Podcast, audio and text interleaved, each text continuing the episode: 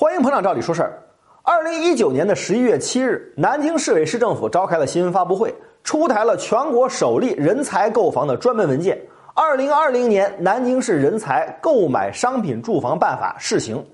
这个文件呢，将于二零二零年一月一日起施行。有关这个文件的话题呢，也一度冲上了微博热搜话题榜。今天呢，就跟大伙儿聊聊。以前的时候呢，出台的购买商品房的办法都是针对高层次人群的。而这次出台的办法则针对各类人才，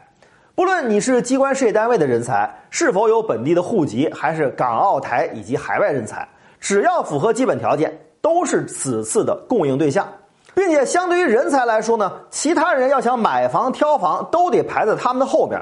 假如有五名人才和五名其他购房人员同时选一个地方的房源，那么这五名人才优先选房。换句话讲，人才很大程度上能挑到同批房源里边最好的房子，这对于刚需买房的人来说啊，是一个很大的福利。除此之外，刚才我们也提到，这次办法针对的人群啊是各类人群，包括学历型、技能型、管理型、教育、医疗领域等这些人才，大致呢可以分为七类，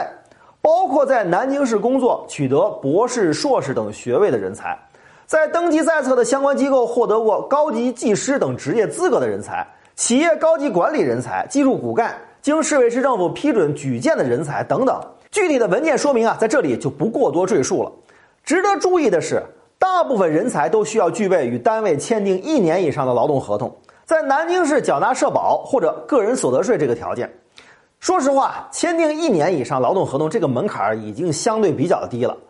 还有一个便利呢，就是南京市全市的可售商品房都可以作为供应房源。假如人才对一些区域的商品房项目高度关注，有关部门呢就会对这个区域采取整体筹集、集中供应的方式。